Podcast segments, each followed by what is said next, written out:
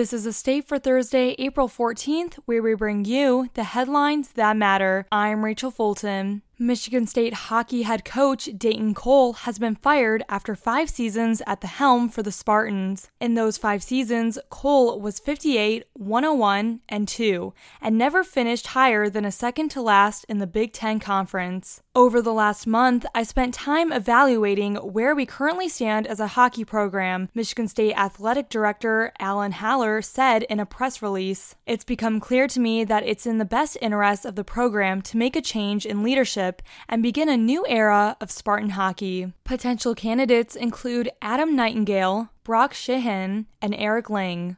MSU Board of Trustees candidates were endorsed at the Michigan Democratic Party's endorsement convention on April 9th. The two candidates selected to appear on the ballot were incumbent trustee Renee Knake Jefferson and researcher Dennis Denno. At the end of a long agenda filled with endorsements for the Attorney General, Secretary of State, State Supreme Court, and Board of Education, the university board candidates strutted on stage to walk out music. Denno was introduced by his friend friend, MSU Executive Director of Admissions and Recruitment, Emeritus James Cotter. Trustee Rema Vassar introduced Jefferson, who is running to keep her seat on the board. The women have served on the Board of Trustees together for just over a year since Vassar's term began in January of 2021. Jefferson said it was exciting to receive an endorsement from the party in person, along with the other candidates running in this year's election, and said she appreciated Vassar's support.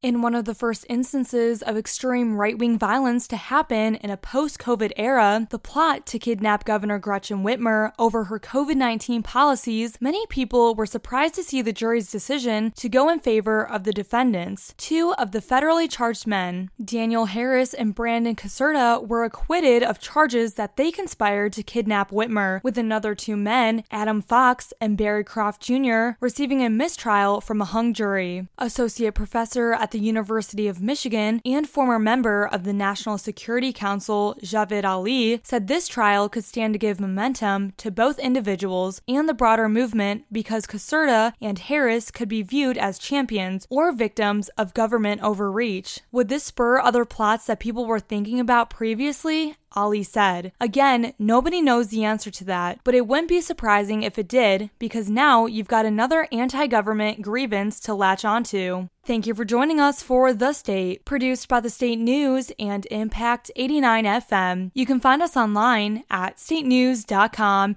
and impact89fm.org, and we'll be back tomorrow with more.